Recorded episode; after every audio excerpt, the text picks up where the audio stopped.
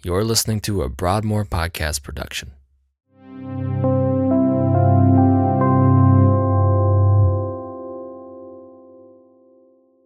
In this week's sermon, we had Dr. Neil Marsh taking us through Psalms 42 and 43. We pray that his vulnerability and response to what the Lord has taught him in this passage serves as a tool to help you draw closer to our God. Thank you, Brooks family. Hey, good morning. It's great to be with you today. Uh, grateful to be with you as our pastor is on a couple weeks of, of, vacation, and this morning I get to, to teach this morning and super excited. Uh, almost, almost exactly a year ago, I stood here and taught on a different topic. It was on healthy relationships. And um, we talked about the idea of how vulnerability can be used in our biblical community to help each other, to encourage each other to become more and more like Jesus. Um, that morning, um, I want to draw two things to your mind, either as a reminder um, or just to let you know to go back and look at it. There was two things that morning. One was pretty funny at my expense, and the other one was something pretty sensitive. So the funny thing, we'll go back and look at that. If you remember, it's, this one's not worth going back and, to look at, but I was wearing a shirt that was way too tight. Yep, see? Yeah. And uh, it was not supposed to be tucked in either, and it was on camera as we videoed our small group. And so I'm not going to say who said it, but someone said it looked like I had gerbils in my shirt. Not cool. I'm not going to mention your name, whoever said that. Um, it was a humbling morning for that reason alone. The other thing, though, that our small group did in our video, um, they were checking in on me about uh, my dad's journey with Alzheimer's. And, um, and really, my fear that that was going to be part of my story. And that it was a sensitive moment. It was raw. Um, and honestly, it didn't get better after that. Um, that morning, we didn't realize that my dad's exile in dementia um, would be ending just a few weeks later in August. And then, since then, our family has felt the, the floodwaters of grief and the rising tides and tidal waves of loss. Um, and so, as I prepared to stand in front of you this morning to teach through Psalm 42 and 43, which is all about a broken soul and hope, um, I slowed down a little bit to revisit the state of my own soul right now. And, uh, and that slowing down resulted in me writing a letter to my dad. And so I can't really think of a clearer, yet more painfully exposing way to begin our time in these two Psalms and to share parts of that letter with you. Just portions, because I want you, um, I want you to hear God's story and my loss and in my hope. And so I'm asking for you to be gracious as you listen as I read portions of my letter to my dad. Dad, in 32 days, one year will have passed. Without you being near us, if you and I were sitting together today, we might be talking about the fact that you really were probably leaving us much sooner. So another way that I kind of think about this, Dad, is that in 32 days, one year will have passed since your physical body paused being alive. I say pause because I believe one day your new physical body, you'll be alive again. But I guess, honestly, you have a better vantage point of that than I do right now. But I guess for now, you're in your spiritual body, and I'm just, I have questions. I can't imagine what your final moments here were like. Like, were you in pain? Were you aware of what was going on? Like, where, where were you really? What did you see? What did you see in us? Like, what's memory like right now for you? Dad, as I write this letter, I have so many questions scrolling through my mind, but we'll have time for that later on. I do have a few thoughts just to update you on a few things, though, since you've been gone. I'm grateful for the moves. I know you had no master plan as you accepted each of the transfers in your career, and based on what your mom described, each of those opportunities was a crisis of belief that required you to make decisions without knowing how God was going to work it out. From my perspective, though, I just want you to know those moves resulted in better options for me. I know it must have been hard to watch all of us struggle with transitions and losses and having to start new relationships, I just want to say thank you for making hard decisions and leading us well. Well done. I'm grateful for the games. I know this is kind of silly, but you were there whether it was a board game on our living room floor or backyard neighborhood games. I don't have a single memory of those moments without you. Sometimes you literally stepped out of your truck arriving home late from work and we pulled you into something. I don't remember even stopping to ask if you were tired or needed a moment. You were present. By the way, I never could figure out how to hit your knuckleball. Mm, it was wicked. I miss your laugh. One of the final things I remember you and John and I doing the day we admitted you um, to the nursing home was we bounced the ball back and forth.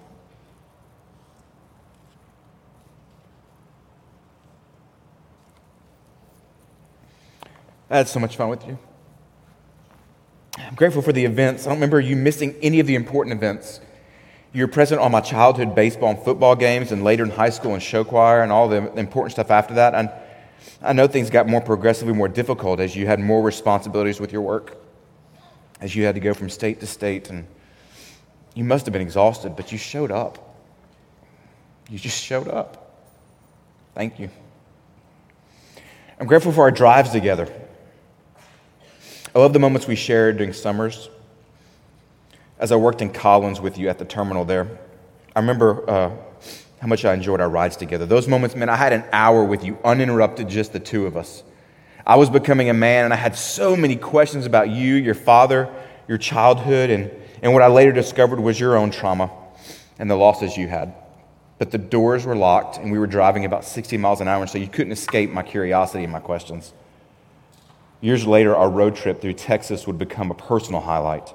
I'm not sure if you knew this, but I had this grand idea that I was going to ask you these really great questions, meaningful questions, and I was going to get you to write down your answers in a journal I brought with us because I wanted your stories in your handwriting because I loved your handwriting.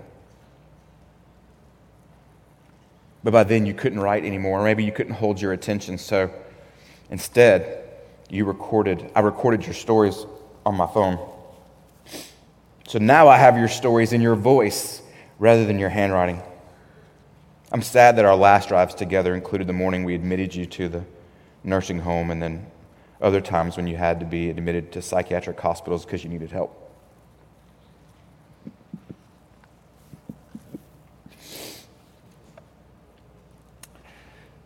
Dad, I'm asking for forgiveness too. I wanted to be so much more helpful than I ended up being for you and mom.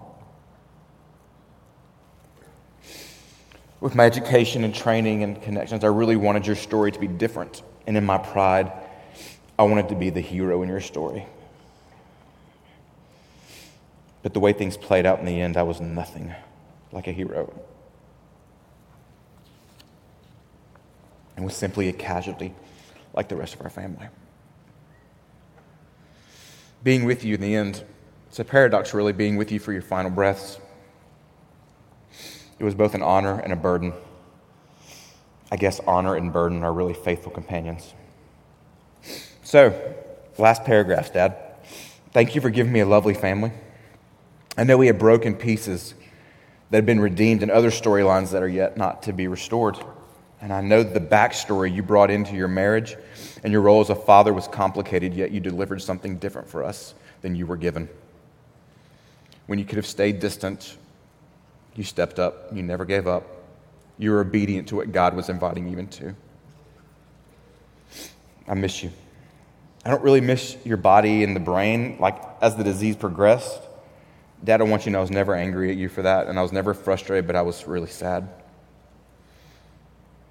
I miss your presence and your advice. The last several years were lonely for me. You were unable to pursue me or initiate conversations with me. You were unable to father me. I missed you checking in. I missed I missed looking into your blue eyes and being seen by you. The way a son is seen by his father. I miss someone being proud of me. Dad, I don't want the disease that you endured, but I do want, this is what I do want. I want to learn how to spend the rest of my life being seen by my Heavenly Father the way a son is seen by his Father. I love you. Thank you for letting me share that with you. Um, I know there's no way. Um,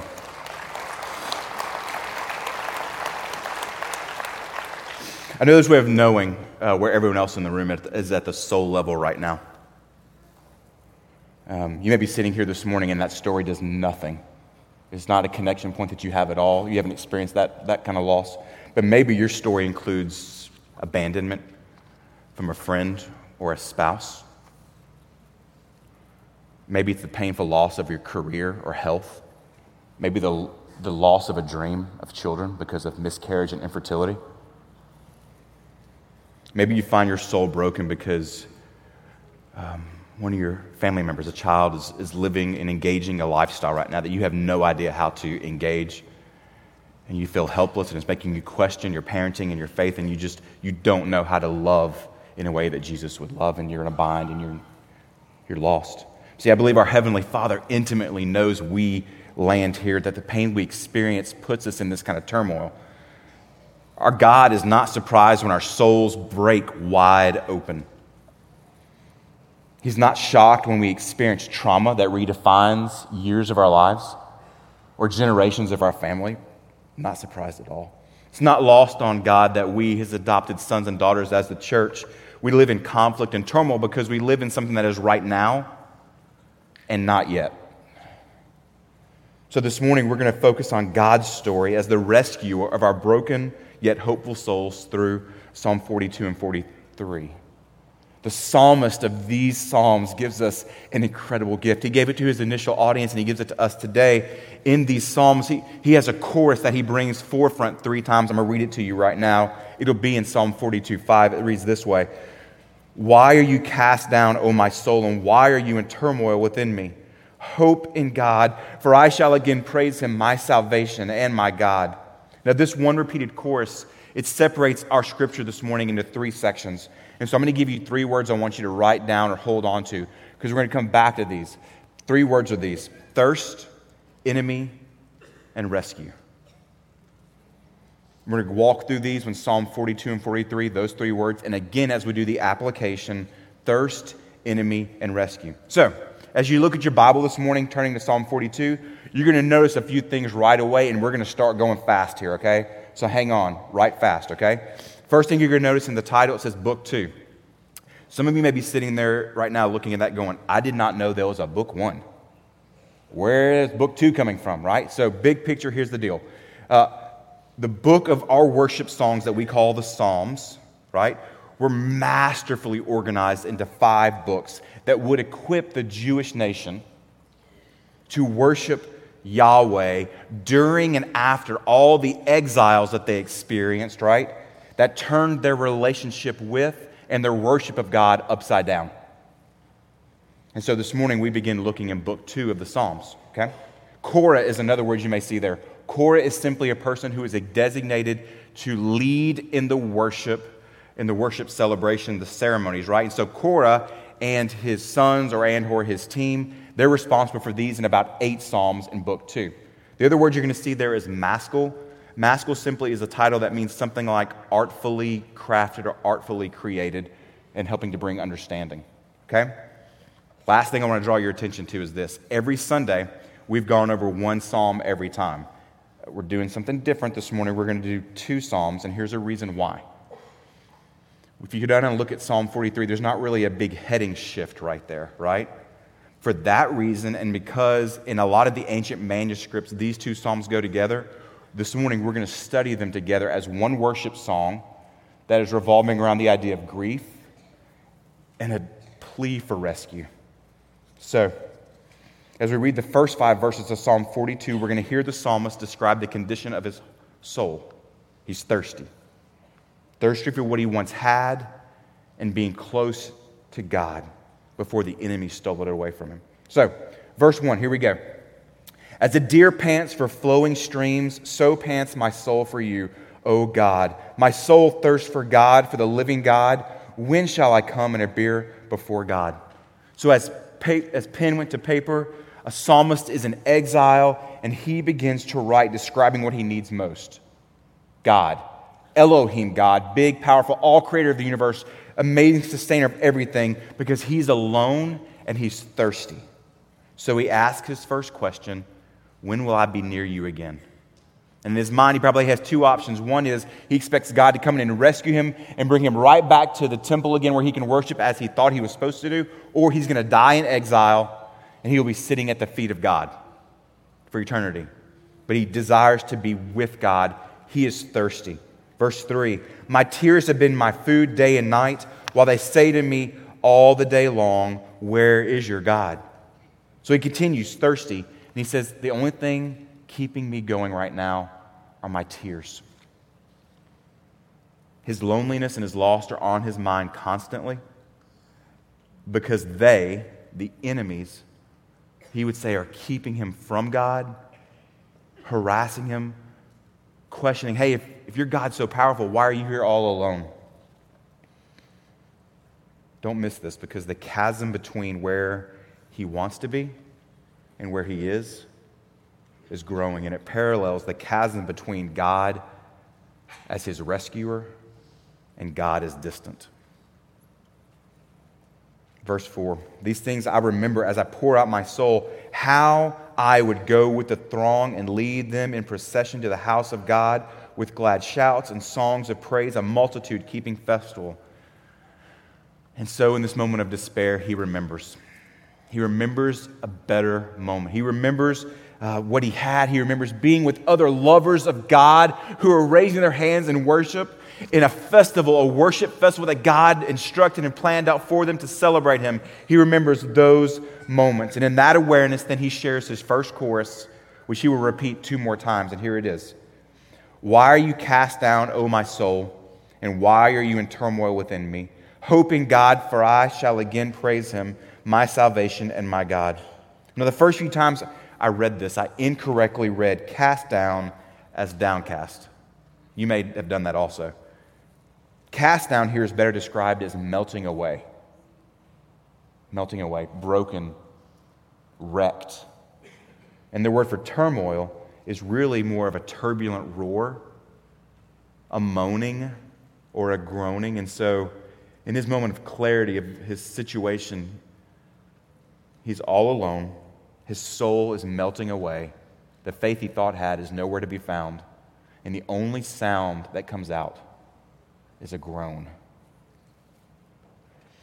And he's ashamed that he couldn't be stronger than he is right now. Can you remember a similar moment in your life? A phone call, a letter, a post, an email, a late night conversation? that forever changed the trajectory of your life and you were wrecked? In that moment, where was God? Where was your hope? In this moment, God felt silent to the psalmist. And so, what do we see the psalmist do? He refocuses himself on hope. He doesn't fully understand how yet, but he believes Elohim will rescue him. Now, here's the deal he hasn't been rescued yet, his circumstances haven't changed, and yet he aims his wrecked soul towards hope, towards belief. And that chorus ends our first section in our Psalms this morning a soul melting away, thirsty for God. Let's look at the impact of enemies. Next verse is here. My soul is cast down within me. Therefore, I remember you from the land of Jordan and of Hermon from Mount Mizar. Deep calls to deep at the roar of your waterfalls. All your breakers and all your waves have gone over me. By day, the Lord commands his steadfast love, and at night, his song is with me, a prayer to the God of my life. Now, just like the first section, the verses here, he does a confession of the condition of his soul. Still thirsty, broken, melting away. Now, in my mind, I imagine this moment the psalmist is like looking out a window or the door, right? And is watching the sun retreat behind the mountains of his exiled land. And he remembers the stories of other mountains and rivers. He remembers on a mountain God providing a ram for Abraham rather than sacrificing his son. And he remembers God on a mountain providing covenant through the Ten Commandments. And he looks at the, liver, the river and remembers, oh, my people's story of a new home, a promised land that we don't have yet, but they did. They crossed the river and got that. And for a moment, he sees it all. And then he opens his eyes and realizes that's not where he's at right now. Nowhere like that. And God neither feels faithful, powerful, or has he provided anything for him. Instead, he feels all alone. Verse 9 I say to God, my rock, why have you forgotten me? Why do I go mourning because of the oppression of the enemy? As with a deadly wound in my bones, my adversaries taunt me while they say to me all the day long, Where is your God?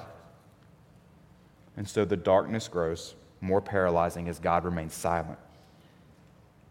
And so he still mourns, living between right now and pain and something not yet, which is to be rescued. And in that tension, he repeats his course for the second time. Why are you cast down, O my soul? And why are you in turmoil within me? Hope in God, for I shall again praise him, my salvation and my God.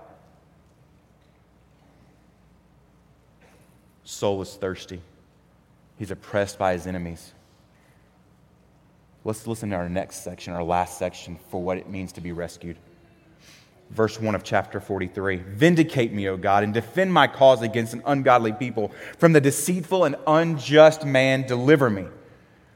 In this worship song, the psalmist has been asking God questions that have been leading him up to this point a request, a plea.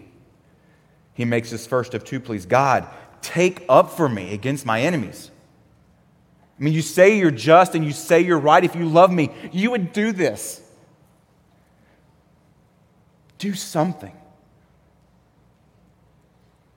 For you are the God in whom I take refuge. Why have you rejected me? Why do I go about mourning? Because of the oppression of the enemy. He feels forgotten. Surely that's enough. No. He goes further. Not only does he believe that God has forgotten him, he believes God has rejected him. So the final question for his refuge is God, why have you rejected me now? And so he brings the second plea to Elohim God, if you would speak on my behalf, I could return to the temple just like before. That's what you told me. I had to be, I had to worship that way. Speak up for me. If you would do that, Father, if you would just guide me with your light and your truth.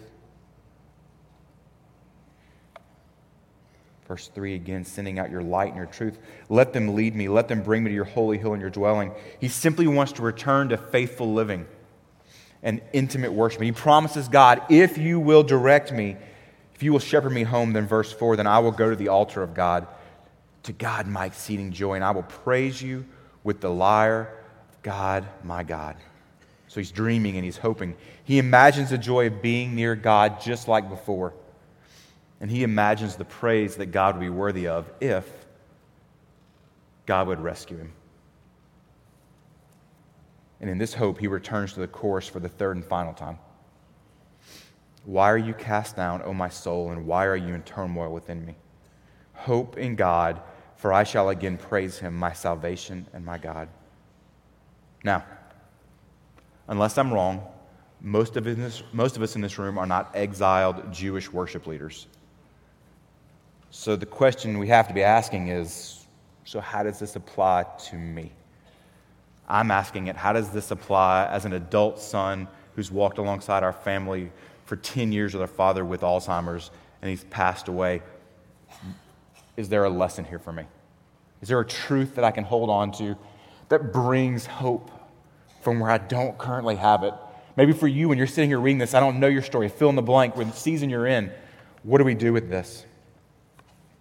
in the moments we have remaining, let's go back through our three words one more time thirst, enemy, and rescue.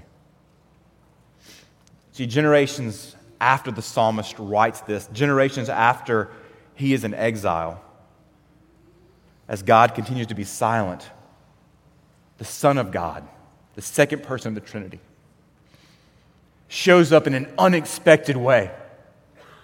And he dwells with his people, and he meets them where they are in their thirst. And we have a beautiful picture of this in John 7:37. There's a worship service going on, and the Jewish priests are, are doing a water ceremony, pouring water, and, and they're asking the people, now you need to recite, uh, recite Isaiah and beg for salvation as we're pouring the water. And it says in John 7:37 that Jesus is there that day. And it says this that he stood up and cried out, "If anyone thirsts, let him come to me and drink." The creator and sustainer of the world shows up in a small worship setting. And as they're pouring the water, says, Hey, I'm here. I'm here to rescue you. You don't have to be thirsty anymore. Come, taste and see. Be satisfied. Drink from me. I am the living water. He was inviting them to be satisfied with something eternal, not the substitutes and the temporary things, the rituals and traditions that man makes up. He says, No, just come straight to me. I am the source. Church, we don't have to be thirsty anymore. I wonder if you ask the people who know you best, when they watch you in pain or struggle, how do they see you quenching your thirst? What do they notice? Do they see you filling it up with temporary things? Here's the deal. As I think about this for me and for us, what those around us who don't know Jesus most need from us when we are in pain, because we will be in pain, they don't need to see us pretend it's all okay. Like, yeah, I'm, I got it's good. I'm fine, right? They don't also need to see us trying to fill that thirst with temporary things like our, our debt, our wealth, substances, addictions, hiding from one another. They don't need to see that. What they need to see is us, the followers of Jesus, the adopted sons and daughters, acknowledging our thirst and simply learning to sit with Jesus, bringing our pain and our questions and our struggles to Him, acknowledging and going, I have all these things and I have hope. They need to see it and we need to experience it. We don't have to be thirsty anymore. We have the living water.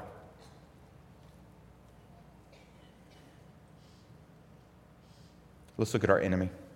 Over 2,500 years ago, in the art of war, Sun Tzu says this. He gave the wise advice know your enemy. Over the generations, the followers of Jesus kind of colored in the lines of that statement as they identified what we now call the three enemies of the soul. And here they are. They haven't changed.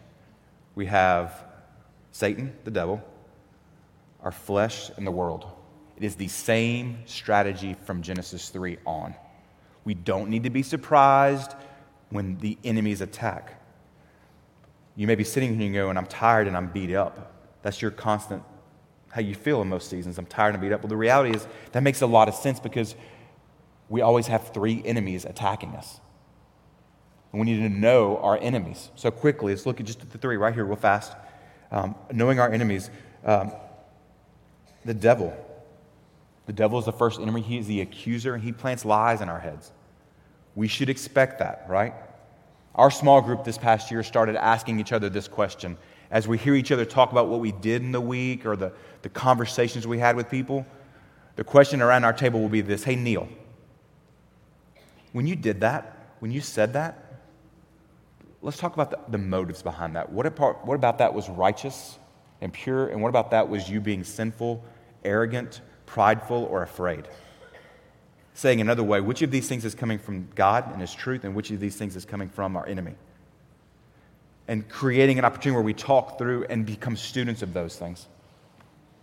Our second enemy is the flesh. The reality is we live in bodies that are broken, jacked up, and we create chaos and all the things that God has for us. What He would desire, we distort. Our broken flesh distorts all the good, amazing, pure things that God gives us over and over again. And when we make decisions and do things out of the flesh, out of our own power, we bear rotten fruit. And our Savior comes to us in the same way He is the water for our thirst. We see Him now with the solution. He says, just stay connected to me. I'm the vine, you are the branches.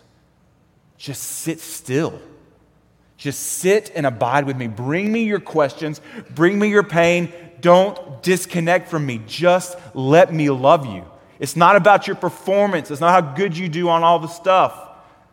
Just be still. Come to me. We're not built to keep going so fast. If you're the leader of a house, whether you're married or single, children, no children, I can't encourage you enough. I'm begging you, begging myself, let's continue to press in on establishing a rhythm of rest and abiding of Sabbath. We live in a broken body that cannot sustain the busyness and the distractions we live with every day.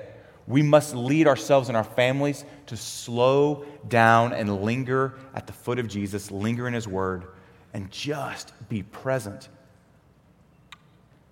Otherwise, we're using our own fuel and our own broken flesh to make all kind of decisions, and we're going to create chaos everywhere we go.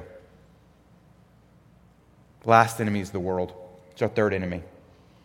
Because of the deceptions of the devil and because of our sinfulness, and the way we distort and break things, we have shaped the world to our image rather than God's. And because of this, we have normalized a sinful society that now controls and attacks all humanity, and we're all casualties. Unfortunately, we believe that people are our enemies, and the people aren't enemies, the world is. Oh, church, let's beg God to change our minds and our hearts Soften our hearts so that we will practice mercy to those around us in this broken world.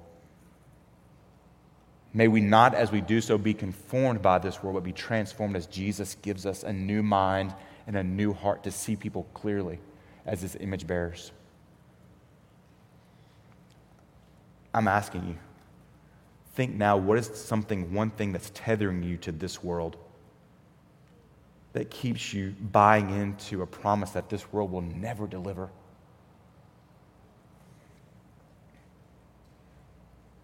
Those are our three enemies. And we have hope because in Matthew chapter 5, we, Jesus, we see Jesus in his perfect life conquer those enemies. He did it for us. We see. He responds with the truth whenever Satan tempts him with things of the flesh, of the eyes, of the world. And Jesus' response is to quote, to bring back God's word already to Satan. We have three enemies. We don't need to be surprised, but we are not hopeless. Jesus conquered those enemies. Let's look at our last word this morning rescue.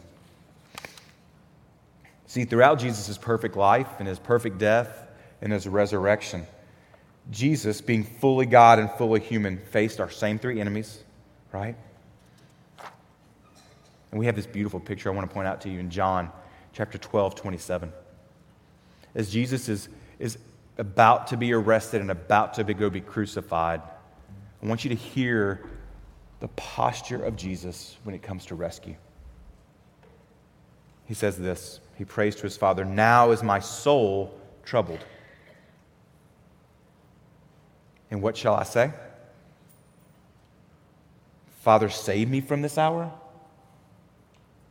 No, but for this purpose I have come to this hour. Jesus' watch this, Jesus' plea for rescue in this moment, rather he could ask the Father to send angels to take him. that's not the plan. That's not his plea. Jesus' plea about rescue is for us. His plea for his own rescue is secondary to the mission, the plea for you and I to be rescued, to no longer thirst, and to no longer to continue to be beaten by our enemies. May we have the same heart for others where we are broken and desire not just a rescue from our pain, but that God would use our pain to rescue others. So that when we share our stories of pain and hope, They're invited to see a clearer picture of who God is and his rescue that he's offering. I wonder what would happen in our community if just the people in this room or watching online would become so desperate for the rescue of others that we can't help but share our stories of brokenness and hope vulnerably to whoever God brings in front of us. You may find yourself this morning in turmoil. Your soul is melting, it's wrecked, and you're exhausted. That's exactly how the psalmist felt when he wrote his psalm. It's how I felt when my, I sat with my father. Still how I felt when I wrote the letter to him. You are welcome this morning to bring those things. This is a safe place to bring those things, begin a conversation with someone else. You're not designed to have it all buttoned up and figured out. You're designed to be, you're designed to be known. Feel free to come down front as our church sings a song. If you want to wait till afterwards, we'll have people in the room out my left to your right. If you want to begin talking about that. Last thoughts. I wonder if you are writing a letter to your Heavenly Father today.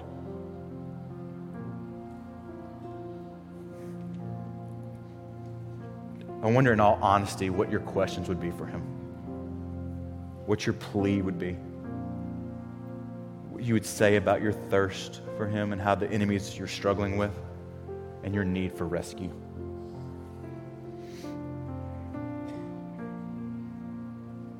I wonder what it would be like for you in those moments of transparency and confession to be seen by the Father, to be seen in a way that a child is seen by the Father. Let's pray. Father, many of us are cast down. Our souls are in turmoil. And yet we come to you searching for hope. Not hope in ourselves, but hope for what you are, who you are. Father, you are our salvation. And we're learning to trust you more. In your name we pray. Amen.